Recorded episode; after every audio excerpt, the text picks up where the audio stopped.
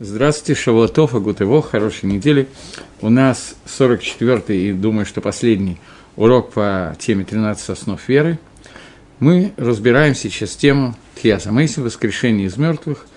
И я уже не помню, какой по счету урок разбираем воскрешение из мертвых.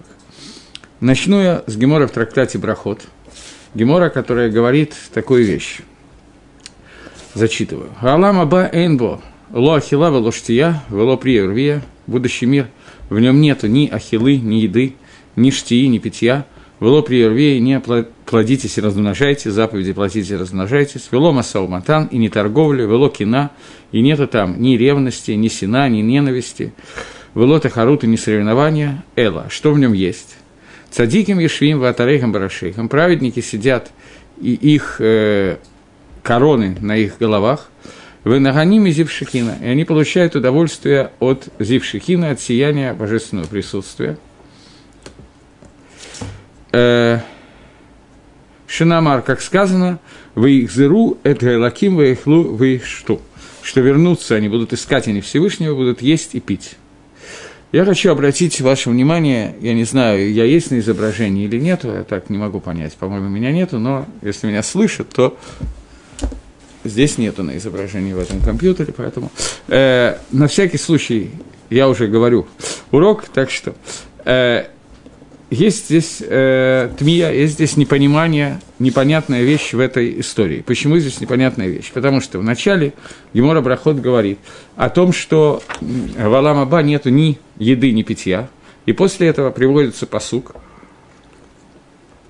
После того, как сказано, что цадиким сидят и получает удовольствие э, от зив шехина, от сияния шехина. После этого приводится посук, откуда это учится. Посук из книги Шмот, 24 глава, говорит посук «Ваихазу эдгайлаким», и они будут видеть, наблюдать Всевышнего, «Ваяхлу» и что? И будут есть и пить. Понятное противоречие. Вначале написано, что там нету еды и питья, а потом написано, что они будут получать удовольствие от Зив Шехина, они будут есть и пить. Поэтому урок, который я сегодня хочу, в общем, дать, в основном будет на тему того, что такое еда и питье, шель алам аба, которые будут в будущем мире. И по Рамбану, и по Рамбаму это составляет довольно непонятные вопросы. По Рамбаму который говорит, что Тхиазамейсим, после Тхиазамейсим будет тело, но это тело исчезнет, э, то есть они будут жить долго-долго, но потом когда-то оно исчезнет, и уже после того, как не будет тела, после этого будет, наступит Алам Аба, и по Рамбану, который говорит, что в Аламаба тоже присутствует тело, по Рамбову, после Тхияза Мейсим через какое-то время тело куда-то уйдет, мы об этом позже поговорим. По Рамбану оно остается, мы об этом уже много говорили. Но по обоим этим мнениям возникает вопрос, что такое еда и питье, которое будет, и почему еда и питье имеют такую важную функцию, о которой здесь говорится. И именно это приводит Брохас, Гемора Брахот, Дав Юдзайн, приводит в качестве доказательства того, что цадики будут сидеть в коронах на головах и насыщаться, получать удовольствие от сияния божественного присутствия от шехины. Вопрос, который на поверхности. Немножечко продолжим дальше. Есть Гемора в трактате Сангедрин, который задает вопрос, приводит Барайту, Сангедрин Дафламитхет, Адам Невра бы Эриф Шабас Мипнейма. Вроде бы как это не речь идет не о э, Аламаба, а о творении человека, но тем не менее продолжение этой геморы тоже довольно странное. Человек создан в Эрев Шаббат. Из-за чего? Зачем именно в Эрев Шаббат создан человек? Отвечает Гемора, «Гдейши и канесла саудами яд». Для того, чтобы он тут же попал на трапезу. Сразу же начал саудат Шаббат. Для этого создали в Эрев Шаббат, чтобы прошло несколько часов, и он покушал. Вопрос, по-моему, тоже на поверхности – Самое важное в жизни человека – это тут же покушать, особенно шаббатняя трапеза. Тоже вещь, которая совершенно непонятна. Еще одна гемора в трактате Бабабасра. Так получилось, что я составил несколько гемор примерно на одну и ту же тему. Мне кто-то сообщает, что данные из Ростова-на-Дону, что все видно и слышно. Потрясающе. Сейчас я попробую, чтобы я обратно тоже себя видел. Вот, все хорошо. Так вот, после того, как э, после того, как есть еще одна гемора в трактате Баабасра, которая говорит «Атида Акодыш Барула Асоциудала Садиким Мивасароши Левиатан». В будущем Всевышний сделает трапезу для праведников из мяса легендарной рыбы, которая называется Левиатан, рыба-кит. Из мяса вот этого вот Левиатана, на современном языке Левиатан-кит, что такое Левиатан? не на современном языке, а тоже шела, но из этого левиатана будет устроена трапеза для садики. Тоже непонятная гемора. Зачем так важно подчеркнуть, что когда-то в будущем мире или в шаббат в этом мире Адам решен создан для того, чтобы сразу же мог покушать, сразу же, шейканес лусиуда шаббат мият, чтобы он сразу же начал кушать, и что в будущем Всевышний навез трапезу Левиатана и так далее. Э, окей. Есть еще Мишна в трактате Перкиавод на ту же тему, которая говорит «Гадин динемет», что суд, которым судит Всевышний, это динемет, «Вааколь митукан ласуда», и все приготовлено к трапезе. Вероятно, речь идет о той же трапезе Левиатана, как легко догадаться, и, несмотря на то, что догадаться легко, это абсолютно непонятно, потому что, как бы, слишком много времени уделяется разговорам о еде. Теперь, чтобы пояснить эти геморрот, понятно, что нам придется коснуться здесь старой истории с едой от дерева познания добра и зла, но для того, что, до того, как мы коснемся этой истории – Э, есть комментарий Рабейну Бахаей, комментарий на Паршат и Кахаль в конце книги Шмот. Он говорит, «Кишем шеагуф митанек, митаам дваш, как нефиш митанек батанук хохма». Так же, как тело получает удовольствие от э, дваша, от своего, от меда, который она ест, также душа получает удовольствие от мудрости, которая есть. И это то, что написано в Матан Торе, в даровании Торы – Ваихазой де лаким ваиклу шту. Это тот самый посук, который приводит Гемора в трактате Брахот, с которого я начал, что и будут они видеть Всевышнего, и будут есть и пить. Говорит Рабайна Бахаи, что мы видим, что посук сам посук, сама Тора, Хумаш, оно составило сопоставление Тануга, удовольствие от, не знаю, как по-русски сказать, лицезрения, от того, что человек может видеть шехину с едой и питьем. То есть существует какое-то духовное наслаждение от еды, которое происходит от еды, которая является получением наслаждения от божественного присутствия. Тора проводит параллель между этим наслаждением и наслаждением между едой, едой и питьем. Э, Гемора говорит, как известно, что когда Маширабейну находился на горе Синай Арбаим Йом в Арбаим Лайла, 40 дней и 40 ночей получал Тору, он находился там без еды и без питья. И его душа добавляет Рабейну Бахаей, «Митанегит беодон шеягу фомит каембо», и она получала его душа такое наслаждение, что от этого наслаждения питалось тело, и тело могло существовать в качестве еды, наслаждения от дарования Торы.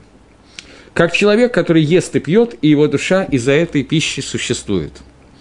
То есть, телесная пища, которая есть у нас сегодня, она параллельна той духовной пище, которую получил Маширабейна на горе Синай, когда он 40 дней обходился без еды и без питья, из-за того, что он получал свое питание от э, Торы, от Тараты на Агдушу.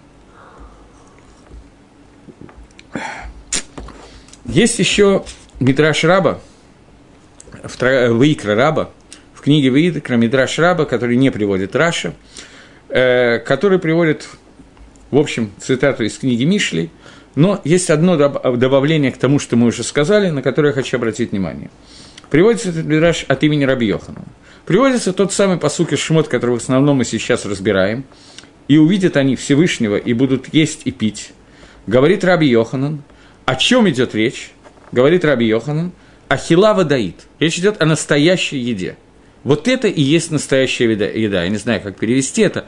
Речь идет о настоящей еде, имеется в виду, что вот это лицезрение Всевышнего, лицезрение Шехины, это и есть настоящая еда. Как сказано, «Боор пней хаим» – в свете царя живого. То есть жизнь, которая исходит от царя – что такое еда? Еда – это то, что дает жизненные силы организму, телу человека и, в общем, душе тоже в какой-то степени.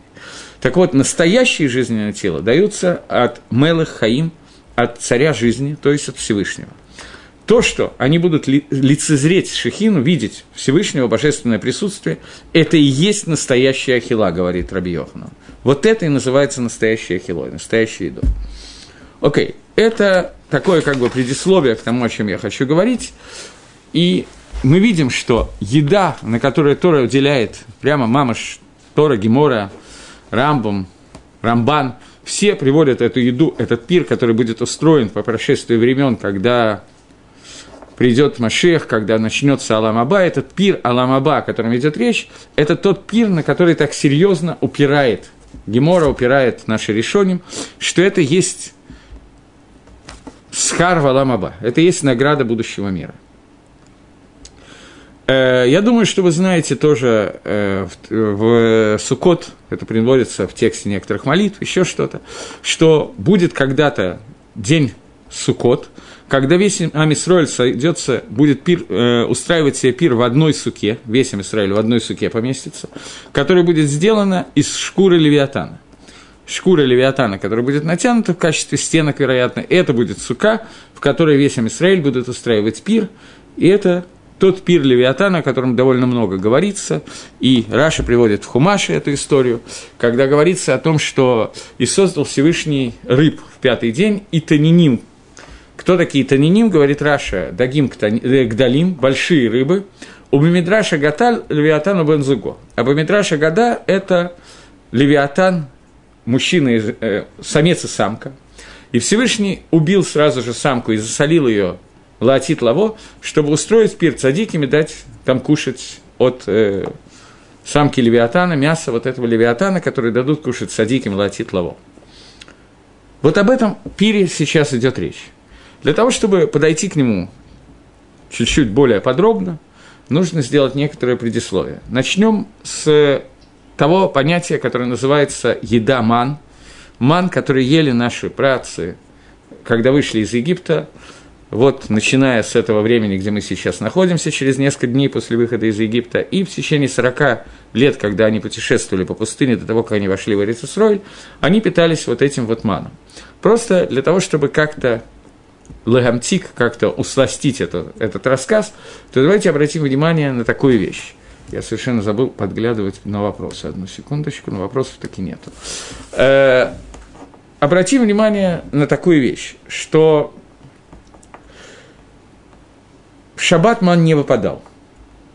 И одна из, один из запретов шаббата, который у нас существует, это переносить из общего владения в частное, из частного владения в общий – мы сопоставляем это с тем, что Всевышний не переносил ман из того места, где он находился, в, к нам на землю для того, чтобы мы могли его кушать. И здесь возникает вопрос, то есть ответ на этот вопрос сразу очевиден, но тем не менее зададим это в форме вопроса. В шаббат мы видим регулярно и систематически, что бывает дождь. Дождь идет в шаббат, это Симан Браха, признак благословления, дождь, который входит в шаббат а с неба на землю переносит Всевышний какие-то капли дождя и так далее. Почему дождь можно переносить Всевышнему, а ман Всевышний решил, что он не будет переносить? В чем разница?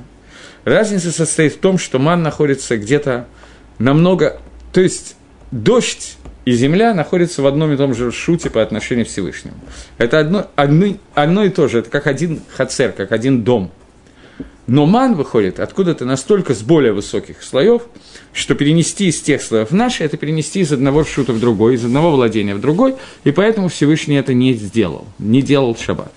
Понятно, что ко Всевышнему не относится запрет на работу в шаббат и в другие дни, но тем не менее. Окей, теперь я зачитаю кусочек из книги Рамбана «Сефер Гагмуль», который Рамбан пишет, э, сейчас попытаемся разобраться.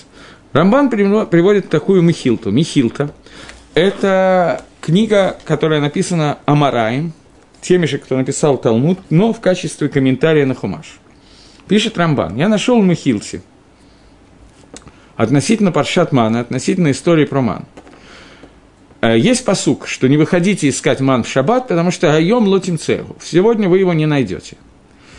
Говорит Михилта, что сказал Всевышний, Гайом и атемуциим, ото. Сегодня вы не найдете мана. А валятемуциим ато ламахар. Но завтра вы его найдете. Рабелезер Гасаме говорит, один из Амараем говорит, Баалам азен атемуциим ато, а валятемуциим ато ламаба. В этом мире вы не найдете мана, но в будущем мире вы его найдете. То есть не надо выходить искать мана в этом мире. В этом мире 40 лет прошло, и ман кончился, нет смысла его выходить искать. Но в Аламаба вы увидите ман, вы получите ман.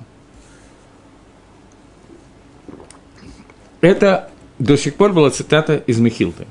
Теперь Рамбан Сефер Агмуль объясняет эту цитату и говорит, что ее можно объяснить двумя путями, двумя способами. Первое, что сказано, что Бне Аламаба, те люди, которые удостоились Аламаба, вероятно, надо сказать, что у них тоже будут несколько дорогот, несколько ступеней того, как они удостоятся Аламаба. Если они не достигли той ступени, что они могут постоянно получать удовольствие от Зив от сияния божественного присутствия, и для того, чтобы они могли жить, им понадобится какая-то более аматериализованная пища, более пища, которая мидгашемит, более пища, которая связана с материей, не только зившихина, то они достигнут хотя бы того, той малы, хотя бы той ступени, который, на которой находились люди поколения пустыни, и они удостоятся кушать ман. То есть будут люди, которые достоятся большего, которым не нужно жить никакой материальной пищи вообще. Они будут получать удовольствие только от зившихины, и будут люди, по этому Пирушу Рамбана, я еще раз говорю, что у Рамбана есть два комментария, и будут люди, которые будут находиться на той ступени, когда зив шехины, божественного присутствия, сияния божественной шехины, не хватит им для того, чтобы это было, дало им возможность существовать. Им нужно будет что-то более материальное, но они, по крайней мере, будут на том уровне, как поколение пустыни, и этим материально будет ман, который очень духовный – но все-таки это не зив шехина, оно имеет какую-то материальную оболочку.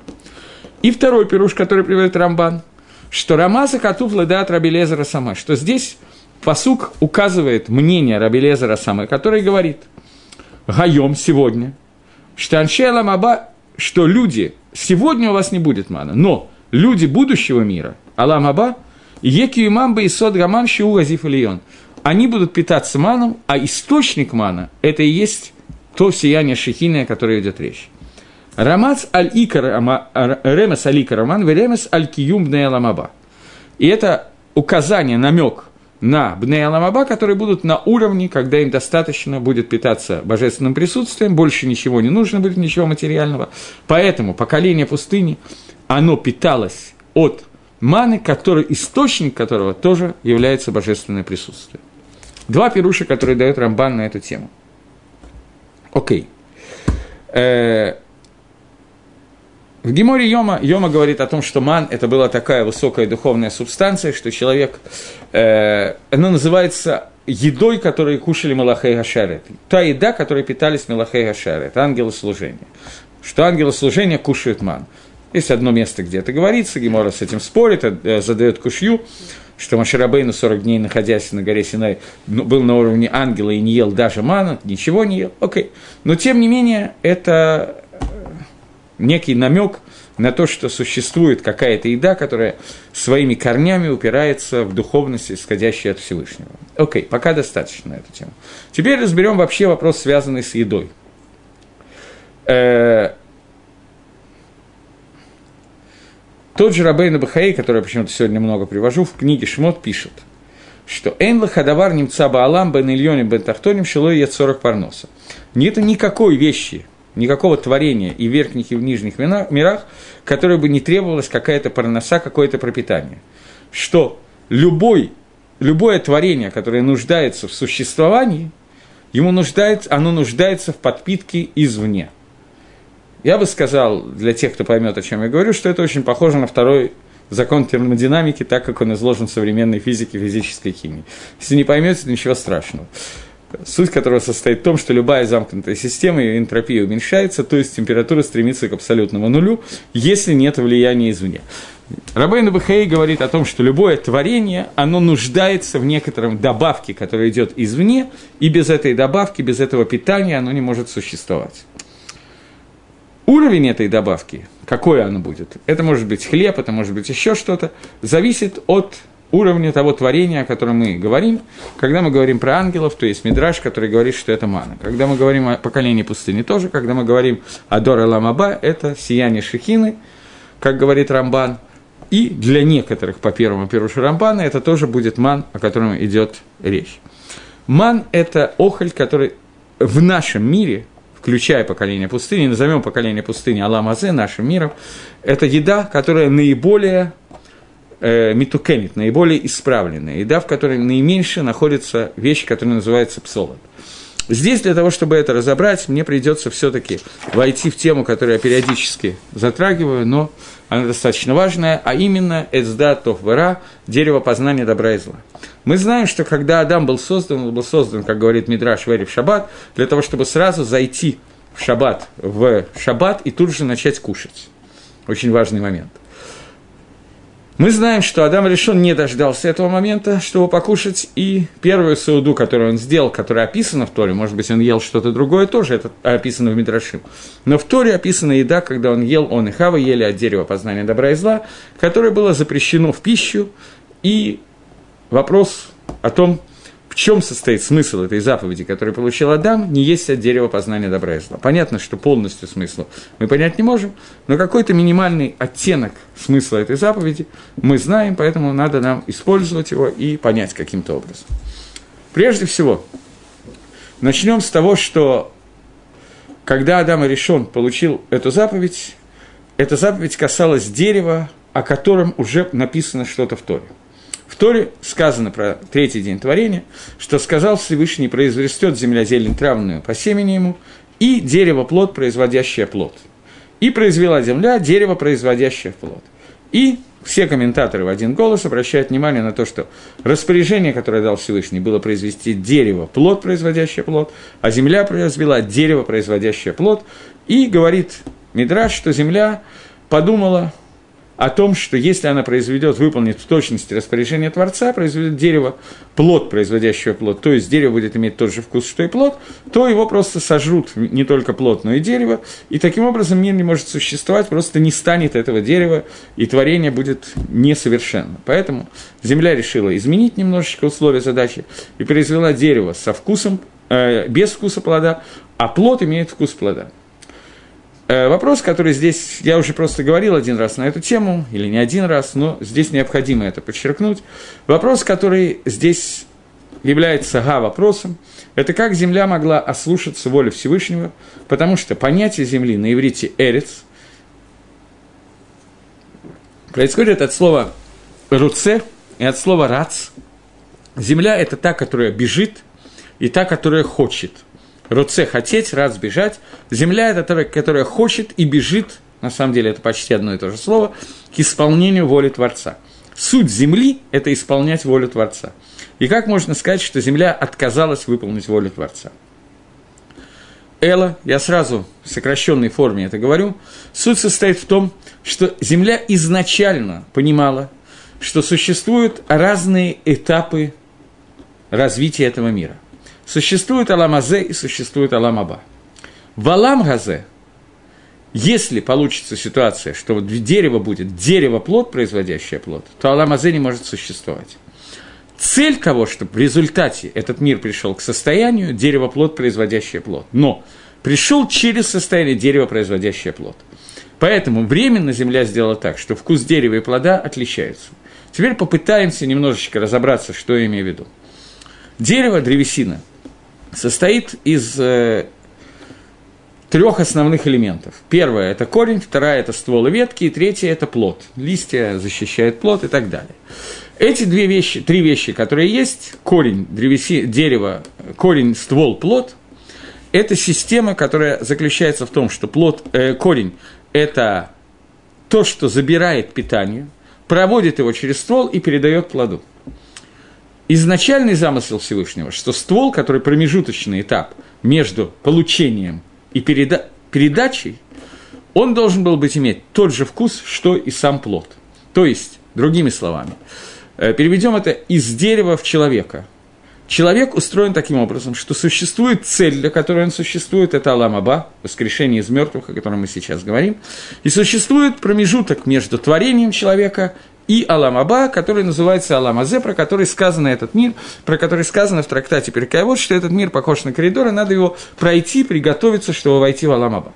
Так вот, этот коридор Аламазе, он является деревом, а Аламаба является плодом. Распоряжение Всевышнего было такое, что земля должна произвести на каком-то этапе дерево-плод, производящее плод. Если бы это было сделано с самого начала, то получилось бы, что Аламазе и Аламаба имели бы одинаковый вкус. Переведем это на язык действий. Существует мицва, и награда за митсву. Алам Азе – это митсва, Алам Аба – это награда за митсву. Понятно, что к Алам Азе относится и не только митсвы, но и авирот, и другие вещи, о них мы говорить не будем. И Каралам Азе, то, для чего он был создан, это Тора у митсва с изучения Торы и соблюдения митсвот. Поэтому суть человека еврейской национальности – это пройти этот Алам Азе через мицвод, который он делает, и Тору, которую он исполняет, и соединиться, войти в Алам Аба, мир, который называется Алам Скар. Пройти через мир, который называется Алам Авойда. Так вот, если бы в Алам Авойда, Авойда и Скар, работа и награда были бы одинакового вкуса, то человек был, был лишен изначально понятия свободы выбора, и разница между Алам Азе и Алам Аба отсутствовала. Таким образом, замысел Творца не мог быть реализован. Поэтому земля производит дерево, производящее плод, для того, чтобы в дальнейшем это дерево приобрело вкус плода. Приобретение деревом вкуса плода, когда земля произведет дерево, производи, в дерево плод, производящее плод, это фактически и есть Аламаба. Адам решен получает запрет кушать от дерева познания добра и зла, поскольку для этой еды еще не пришло время. Понятно, что если Акодыш Барагу сотворил дерево, познания добра и зла, то очевидно, что на каком-то этапе желание Творца будет в том, чтобы Адам ел от этого дерева. Оно должно стать кошерным в переводе на русский язык. Но на каком-то этапе, когда находится Адам решен сейчас, этап, который называется Алам Газе, этот мир, то в этой ситуации это дерево не обладает свойствами кашрута, оно по какой-то причине запрещено в пищу. Это запрещение в пищу связано с тем, что здесь мы очень коротко коснемся этой темы, потому что, поскольку она бесконечна, я не могу ее много объяснять, что в любом материальном мире существуют э, искры духовной святости, которые исходят от Творца, и человек должен эти искры вернуть к корню, к источнику, и все мецвод, и вся Тора, которая есть в этом мире, они созданы именно для этого, и каждым своим действием мы либо усугубляем, либо, наоборот, возвращаем мецвод, э, через мецвод какие-то искры к Творцу, Нацисот к душе, о котором идет речь, и так далее, который во многих книжках упоминается. В некоторых книжках даже делается точный расчет, какое количество и качество есть этих нацисот, но понятно, что это не то, что нам сейчас нужно с вами решить. Так вот, существует еда, которая называется кошерной, и еда, которая называется некошерной. Кошерная еда, она обладает такими свойствами. Вне зависимости от тамы и кашрута, существует смысл заповеди кашрута, не существует, Э, не будем ломать копья на эту тему, но существуют определенные искры святости в каждой из видов пищи, и некоторые из этих видов пищи мы можем поднять эти искры, некоторые поднять невозможно в Аламазе на нашем уровне, и поэтому Всевышний запретил нам, нам их есть, и это называется заповеди кашрута. Понятно, что существуют животные некошерные, рыбы некошерные, растения некошерные и так далее. Окей. Теперь, в дерево познания добра и зла, в этот объект целиком, я сейчас не имею в виду конкретно какое-то дерево, я видел в одной книге, что написано, есть э, четыре мнения, три в Геморе и одно в Митарашраба, относительно того, кем именно являлось дерево познания добра и зла.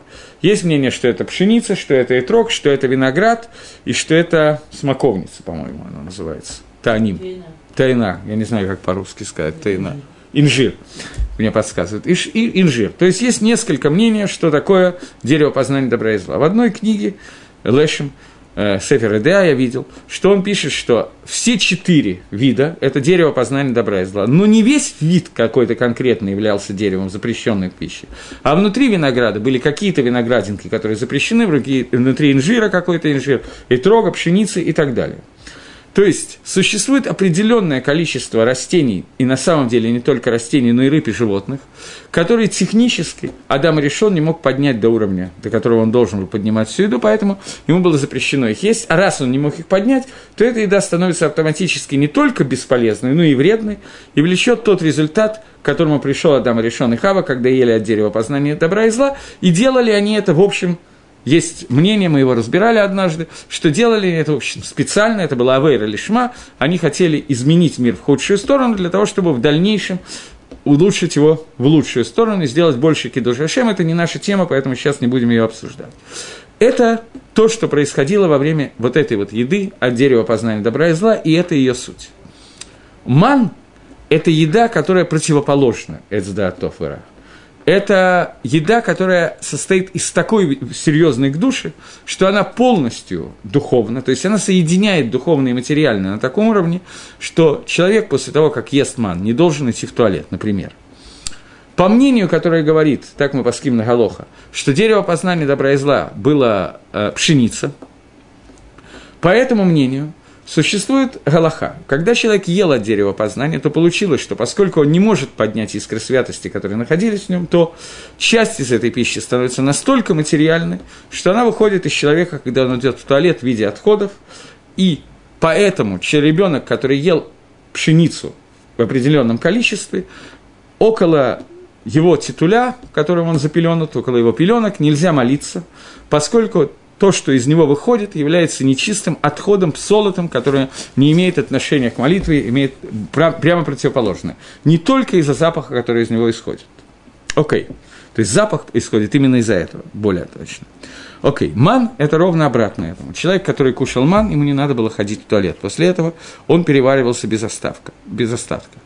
Таким образом, мы приходим к тому, что я уже в общем более или менее сказал, но надо это лагдир еще раз, определить еще раз, что ман – это материализация духовного верхнего света. Изначально Всевышний, когда творил этот мир, Всевышний сделал этот, мир, и первое, что написано в Торе, что создано было Творцом, это в Йомра Лаким в ее ор в ее ор. Сказал Всевышний, будет свет, и стал свет. В дальнейшем Всевышний из этого света, этим светом фактически, были сотворены все творения, которые дальше были сотворены. И вот эти вот творения, которые существуют сейчас, в том числе материальная, материализация этого духовного света, переход этого света в материальное состояние – это ман. Это та подпитка, которая дается человеку на таком уровне, что он духовной пищей становится сыт материально.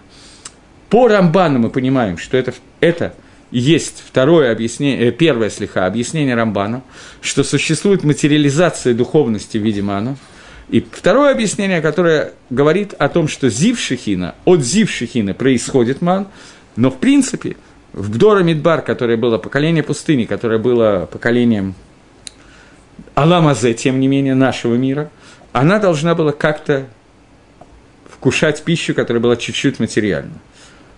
В Аламаба пища будет, даже по Рамбану, который говорит, что там будет тело, не говоря про Рамбама, она будет сугубо духовная, и они будут питаться только зившихиной. При этом эта трапеза называется трапезой Левиатана. Здесь понятие Левиатан – это понятие достаточно... Прежде всего, существует махлокис между Талмудом Бавли и Талмудом Ярушалми. В Геморе Хулин Гемора говорит о том, что Левиатан – это не тот Левиатан, который у нас есть сегодня. Тот Левиатан, который мы называем Левиатан сегодня, это э, кит, это не кошерное животное, а Левиатан, о котором говорится в Агаде, говорит Гемора Хулин, это левиатан, который кошерное животное, которое имеет, имеет чешую и плавники, и оно будет съедобное. Что это за животное, естественно, Гемора не описывает. Лаумадзе, Гемора и Рушалми и Мидраш Раба Ваикра спорят с Геморой Бавли и говорят, что левиатан – это тот самый кит, который у нас есть сегодня. И этот кит, который есть сегодня, несмотря на то, что сегодня он не кошерен запрещен в пищу, будет время, когда у него, я не знаю, вырастут признаки кашрута или нет, это я не знаю, как будет технически, это происходить не имеет значения, он станет кошерным. Что означает понятие, что он станет кошерным? Это означает, что если сегодня искры святости, которые есть в этом левиатане, посредством еды человек не может совместиться Всевышним, то в преддверии Алам Аба, накануне, во входе в Алам Аба, святость человека будет такая, что он сможет эти искры поднять и соединиться с Творцом. И это и есть то время, когда земля должна была произвести дерево-плод, производящее плод, когда само эцдат, само дерево познания добра и зла должны совместиться вкус дерева и вкус плода. Что означает совместиться вкус дерева и вкус плода?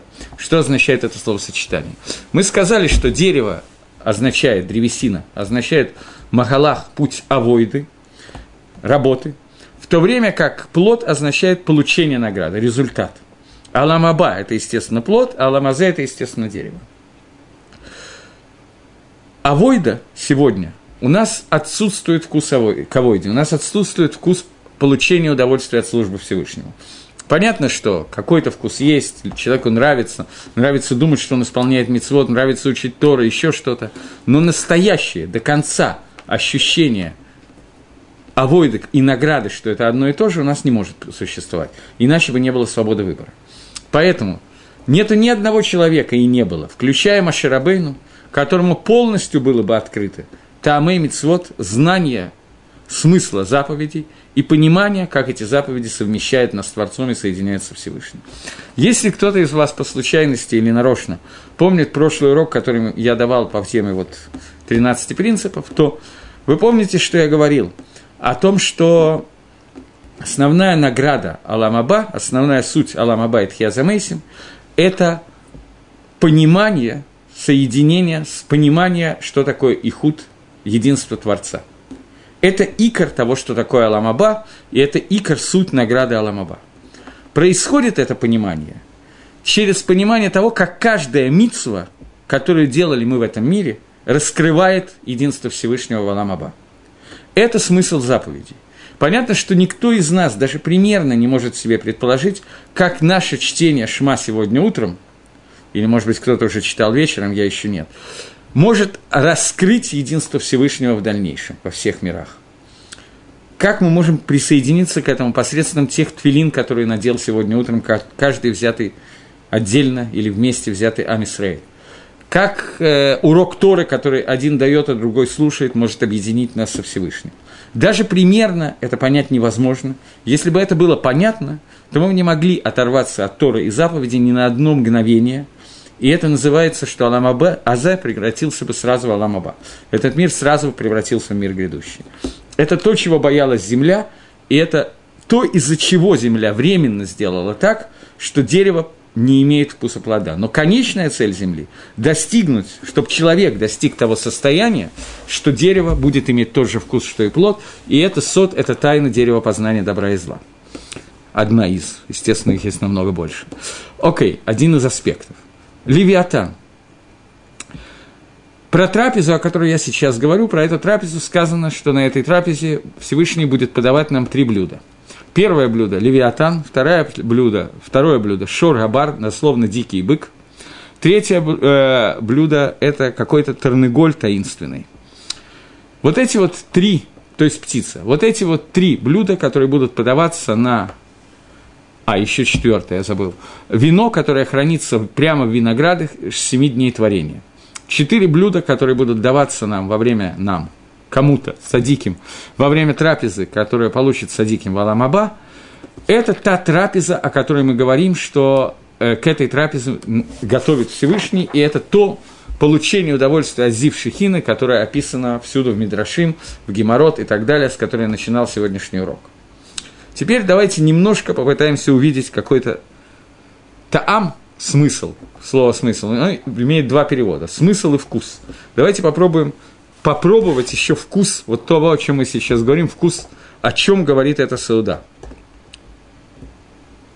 Секунду.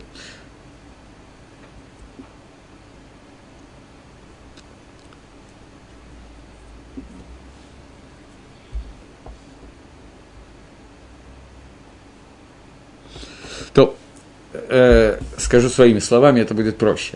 Левиатан происходит от слова Леви. Леви – это колено, которое было один из сыновей Израиль. Э, лиловод – это провожать, притягивать, соединять. Само слово «левиатан» происходит от слова «леви», «левитига», «притянул», «проводил» и так далее. То есть «леви» – это соединение. Левиатан, само слово «левиатан», означает соединение, которое дается нам со Всевышним. То есть путем попробовать вот от этой рыбы левиатана, еды этого левиатана, мы соединяемся с Творцом. Здесь просто не очень знаю, что говорить, поскольку говорить можно довольно много на эту тему. Имеется в виду, что вкус левиатана, вкус вот этого Тарныголя, вкус этого Шорабара, вкус вина, которое хранится с семи дней творения, это и есть вкус мицвод, о которых идет речь. Сейфер Лешем, так получается, что я в последнее время почему-то много ее цитирую, но ничего не сделаешь, он много писал на эту тему. Сейфер Лешем пишет о том, что Эцда, Тоф и Ра, дерево познания добра и зла, оно находилось на всех четырех уровнях творения. Неживая природа, растительный мир, живая природа и так далее. Поэтому в растительном мире дерево познания – это, допустим, виноград. В животном мире – это рыба, это левиатан, птица – это тарнаголь, и шоргабар – это животные – на человеческом уровне это тоже находится, не буду сейчас входить в это. Так вот, во всех четырех измерениях, которые есть, во всех областях творения, которые есть, существует понятие эцда тофера, существует понятие таама, который должен быть скрыт и раскрыт в дальнейшем. То есть, существует понятие нацисот к душе искр святости, которые нельзя было в Аламазе раскрыть, и они будут раскрыты в Аламаба. На всех четырех уровнях это находится – на уровне Левиата, и все четыре уровня на самом деле, они означают одно и то же. Они означают э, уровни постижения смысла заповедей, которые сегодня скрыты от нас в мире. Нам дают немножко попробовать этих заповедей, для того, чтобы иначе мы не сможем их исполнять. Но полностью раскрыть как с путем заповеди мы соединяемся Всевышним, со Всевышним, и как открывается и худ единства Творца, это раскрытие, которое будет происходить по этапам, тем этапам, о которых мы говорили э, на прошлом уроке, перехода от Емода Машех к Аламаба. Но начинается это во время Тхияза Месим и прихода Машеха, когда в этот момент Левиатан становится кошерным, или он изначально кошерен, не имеет значения принципиального, и через него мы можем соединиться с Творцом. Теперь Мидраш рассказывает нам в книге Гагдамот, книге Рут, например, Шивот мы считаем книги, книгу Рут, э, и там написано о том, как Левиатан и Бгемот Багараре Элев, Бгемот Багараре Элев, это и есть тот таинственный Шор Абар, дикий бык, каким образом они в дальнейшем будут поданы нам для еды, каким образом Всевышний их приготовит нам для еды. И там написано о том, что э, Левиатан пропорит Шорабар своим плавником убьет его, шхит ему не надо будет делать, шхиту сделает ему левиатан, а бык, который у него есть один рог только, он этим рогом убьет левиатана. И таким образом Всевышний из этих двух животных устроит пир для праведников. И э, давайте попытаемся немножечко немножечко попытаемся как-то понять, что это означает. То есть Левиатан и Шорабар – это те животные, которые сами себя приготовят в пищу для цадики, другими словами. Понятно, один приготовит одного, другой приготовит другого, друг друга. Что означает эта фраза? Левиатан и Шорабар – это два вида Ецера – Давайте вернемся чуть раньше. Мне тяжело очень давать подобный урок. Э, Левиатан и Шорабар – это были животные, которые Бхемот Бахарарелев, это были животные, которые были запрещены в пищу, так же, как Эцда, Тофвера, как дерево познания добра и зла, из-за того, что они обладают какими-то отрицательными свойствами, которые в дальнейшем только могут быть раскрыты и стать положительными, но сегодня из-за этих отрицательных свойств еда может повредить человеку, мы не можем поднять искры святости этих животных наверх. Так вот, Левиатан и Шурабар – это два Ецера, которые существуют. Это Ецер Тайвы, э, который есть у Дагим. Левиатан, он символизирует Ецер Тавы, который есть у Дагим. У Дагим почему-то больше это Ава, я не знаю почему, может, они все время купаются в воде и так далее. А бык, Бгемот Багарарелев, это Меда Кааса, Сина и Кина – то есть гнев, ненависть и ревность, которые существуют, которые символизируют шор, потому что шор, он начинает ни с того ни с сего, бык начинает бодаться, и те, кто учил Гемора, трактат Бавакава в основном, знают, что бык символизирует в Геморе такое вот постоянно бодучее, нападающее несколько свойство, агрессивное, то есть это шорош, который является гайва, нападение, гордыня – в отличие от рыбы, которая является соленая рыба, очень вкусная, икра красная и так далее, то есть является шорошем понятия тайвы. Так вот здесь написано, что гайва и тайва, эти два элемента, которые существуют в человеке, они сами себя друг друга ликвидируют, и они сами себя как бы принесут жертву Всевышнего, и из них будет устроен, они будут зарезаны на жертвенники Творцу, и из них будет устроен пир для праведников.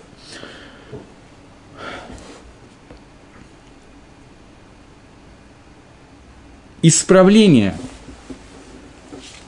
каких-то хисранут, каких-то недостатков, которые существуют, вот это вот исправление, это и есть то, что называется тофмет. Я при...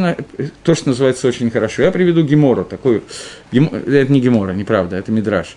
Мидраш Танхума, который говорит, что Вейрей Лаким Эдгаор Китов, что увидел Всевышний свет, что свет хорош. Тов, тов говорит э, Мидраш, это Ганедон, тов мед – это геном. Хорошо – это Ганедон, очень хорошо – это геном. Что имеется в виду? Ганедон – это да, гордыня и стремление к наслаждению. Э, гор, э, Ганеден – это то, что дает награду для души человека после его смерти, а геном – это то, что исправляет те изъяны, которые получились у человека во время его жизни после смерти. Сам факт возможности исправления тех изъянов, которые есть у человека, это то, что Тора называет тофмиот, Мидраш называет тофмиот, это очень хорошо. Обычное получение награды – это более или менее закономерное действие, но возможность исправить что-то – это то в мед. Весь мир создан таким образом, что он создан несовершенным, изначально недоделанным, для того, чтобы посредством работы человека в этом мире мы могли исправить какие-то вещи, которые созданы в этом мире неправильно и недоделанно. И вот это исправление, о котором мы говорим, это результат этого исправления. Это то, когда Всевышний устраивает пир для праведников, когда те вещи, которые изначально были с изъяном, они доводятся до уровня, когда они становятся нам разрешенными и полезными, и самые большие нацицот к душе, которые можно извлечь, можно извлечь именно из них, и это и есть конечный результат, когда дерево познания добра и зла становится разрешенной для пищи, для, поскольку теперь в Аламаба вкус дерева и вкус плода одинаковый, мы можем эти искры совместить с Всевышним. Это зафиксировано в понятии вино, которое хранится шести дней творения. Говорит Нефиш Хаим, книга Равхаим Воложина, что смысл мицвод полностью с его тахлисом, с его целью, не открыт до сих пор никому, ни одному человеку в мире, включая Машарабейну.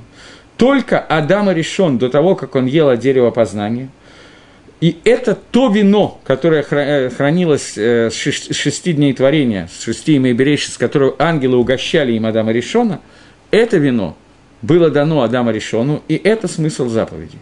И свет, который был в первый день творения, Адам Решон мог через него видеть от начала мира до конца мира, и это смысл заповедей, который был раскрыт Адаму Решону.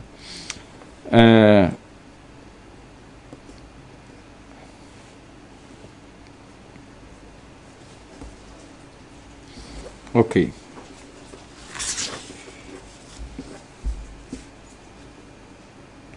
Теперь для любителей таких, я бы сказал, острых ощущений, э, в последнее время это стало очень известно, я не знаю откуда, из каких книг и так далее, но некоторые книги, особенно на русском языке, стали цитировать какие-то кусочки, взятые из Каболы, и все знают, что есть несколько уровней души. Есть нефиш, руах, нишама, это три основных уровня души, которые постоянно цитируются. Есть еще хая и хида, есть еще два уровня, которые иногда называются, как правило, не называются. Нормально в человеке работают только нижние три уровня. Нижний уровень – это нефиш – животная душа. Рог – это душа, которая обладает свойствами, э, которые это суть человека, свободой выбора и желая возможностью соблюдать мицвод, стремление к заповедям и так далее. Нишама – это более высокая ступень души, которая находится только у еврея, который развита, может быть, только у человека, который посвятил всего себя заповедям. И есть еще два уровня, которые фактически от нас скрыты – это хая и хида. Хая – это то, что дает жизнь, настоящую жизнь, и Ехида – это то, которое связано с Ахдусом, с единством Творца и полностью как бы зависит от него. Так вот, в прошлый раз на уроке я говорил о том, что существует пять уровней э, мира. Пять уровней мира, которые Брамхали я зачитывал. Пять уровней мира, которые соответствуют Аламазе, когда тело управляет, потом, когда Нефиш управляет, потом, когда Рох управляет котом, когда Нашама, Хая и Хида. И верхний уровень, который, как пишет Микуболем, Рамхаль, будет существовать после десятого тысячелетия, это уровень, когда человек полностью достигает вот этого состояния, когда его ехида начинает наконец нормально действовать, является основной из тех душ, которые есть у человека. Понятно, что это одна и та же душа, просто разные уровни.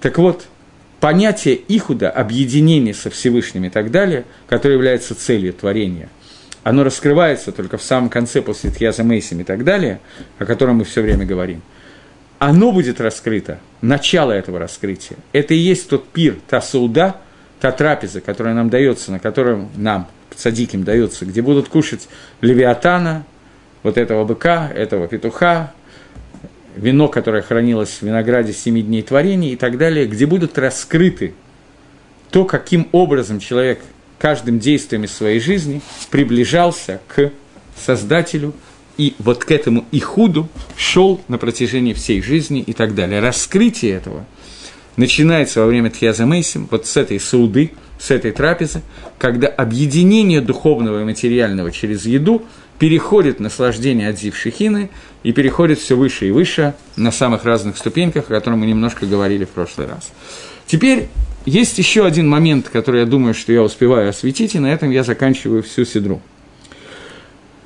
Мы говорили о Махлокисе Рамбана и Рамбама относительно того, Аламаба будет с телом и без тела. Шита Рамбама, который говорит о том, что во время Тхиаза Мейсим тело будет, но после этого Аламаба оно человек будет жить долго-долго, но потом в Аламаба тела не будет, и будет только духовный рост, мы это подробно обсуждали. Я хочу сейчас обратить внимание на такую вещь, что даже Рамбам, по шите Рамбама, который говорит, что в Аламаба нету тела, тем не менее он считает, что после Тхиаза Мейсим, который произойдет с телом, не будет у человека смерти. Человек не умрет после этого, и следующий переход на новую ступень в Аламаба будет без смерти.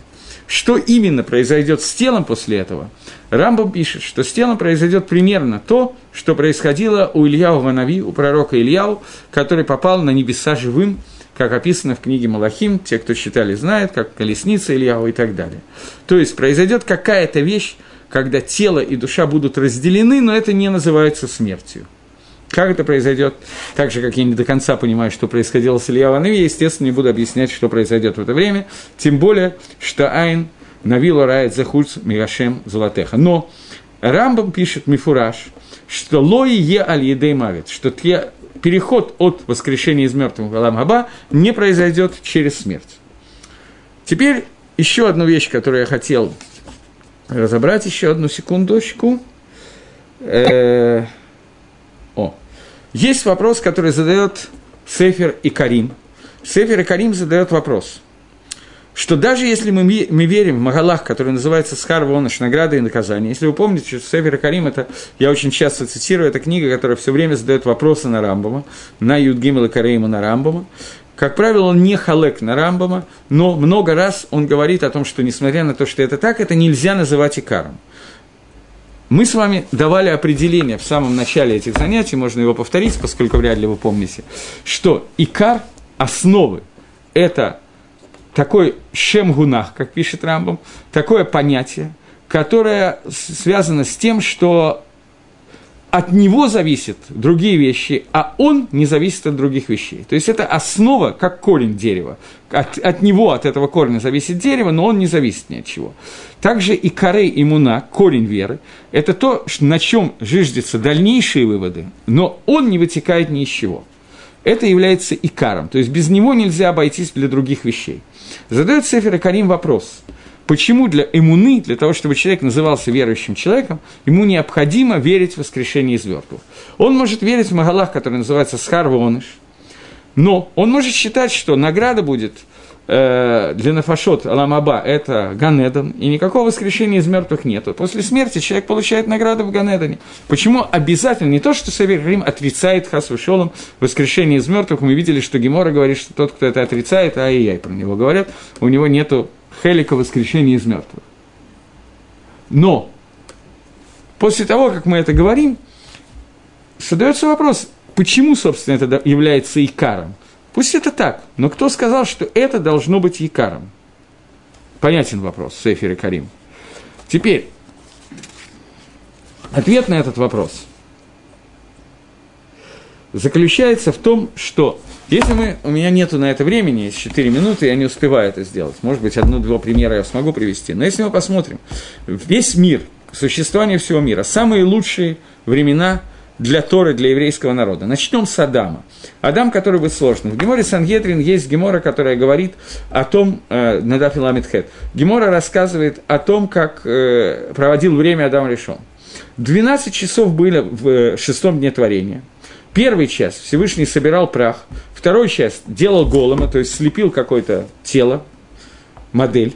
Третий час Нимтеху Авираб раз, раздвинул из него как-то органы, разбил их на органы. Четвертый дал ему душу и так далее. В девятый час заповедовал ему не есть от дерева э, познания добра и зла. В десятый час Адам ел от этого дерева. В одиннадцатый час был суд, в двенадцатый час был нака- началось наказание.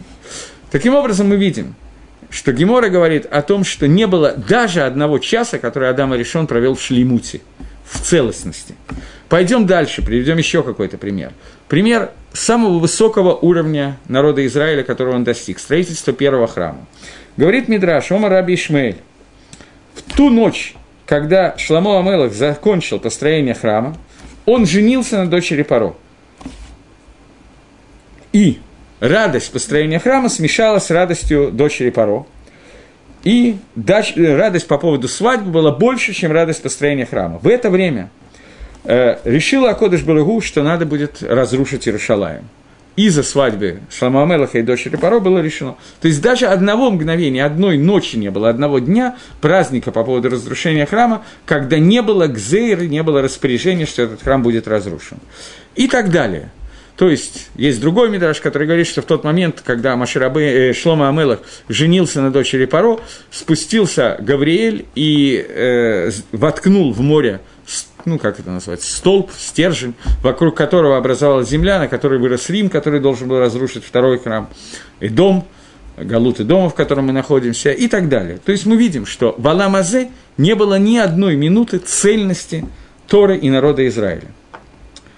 И если мы исключим понятие Аламаба, исключим понятие, что в будущем произойдет полное, полный тикун, полное исправление всего, о чем мы говорим сейчас – то получится, что цельной награды никогда не было.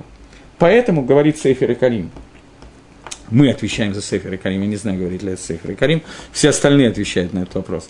Поэтому мы вынуждены сказать, что иммуна, вера в воскрешение из мертвых, это вытекает и является следствием и основой понимания того принципа, о котором мы говорили раньше, Магалаха, который называется Схар награда и наказание что если мы исключим понятие воскрешения из мертвых, мы придем к тому, к чему приходил Иов в одной из первых глав книги Иова, когда-то мы с вами его учили, который говорил о том, что, не дай Бог, мир отдан на мазолот, на звезды и созвездия, и Всевышний устранил себя от того, чтобы управлять миром. А тем самым мы придем к тому, что Гашем сам по себе, Всевышний, не дай Бог, не целостен. Потому что тот, который коль колотов – весь состоит из добра, из него должно выйти добро. Таким образом, из первого принципа веры, из 13, вытекает 13 принцип веры. Раз Гашем, он кулотов, и он един, то из него должно проистечь единство, которое, которому, которое является целью творения этого мира, которое является наградой. А мы с вами говорили с самого начала, что Всевышний сотворил мир для того, чтобы легитив дать миру этого награды. И награда это возможно только благодаря возможности Аламаба, которая вытекает из воскрешения из мертвых. Это ответ на вопрос Сефера и Карим, почему воскрешение из мертвых должно быть включено в один из 13 принципов веры. На этом я окончаю этот цикл и буду решать, какой будет следующий цикл. Э, он будет написан в названии, думаю, что к следующей неделе. Всего доброго, до новых встреч, до свидания.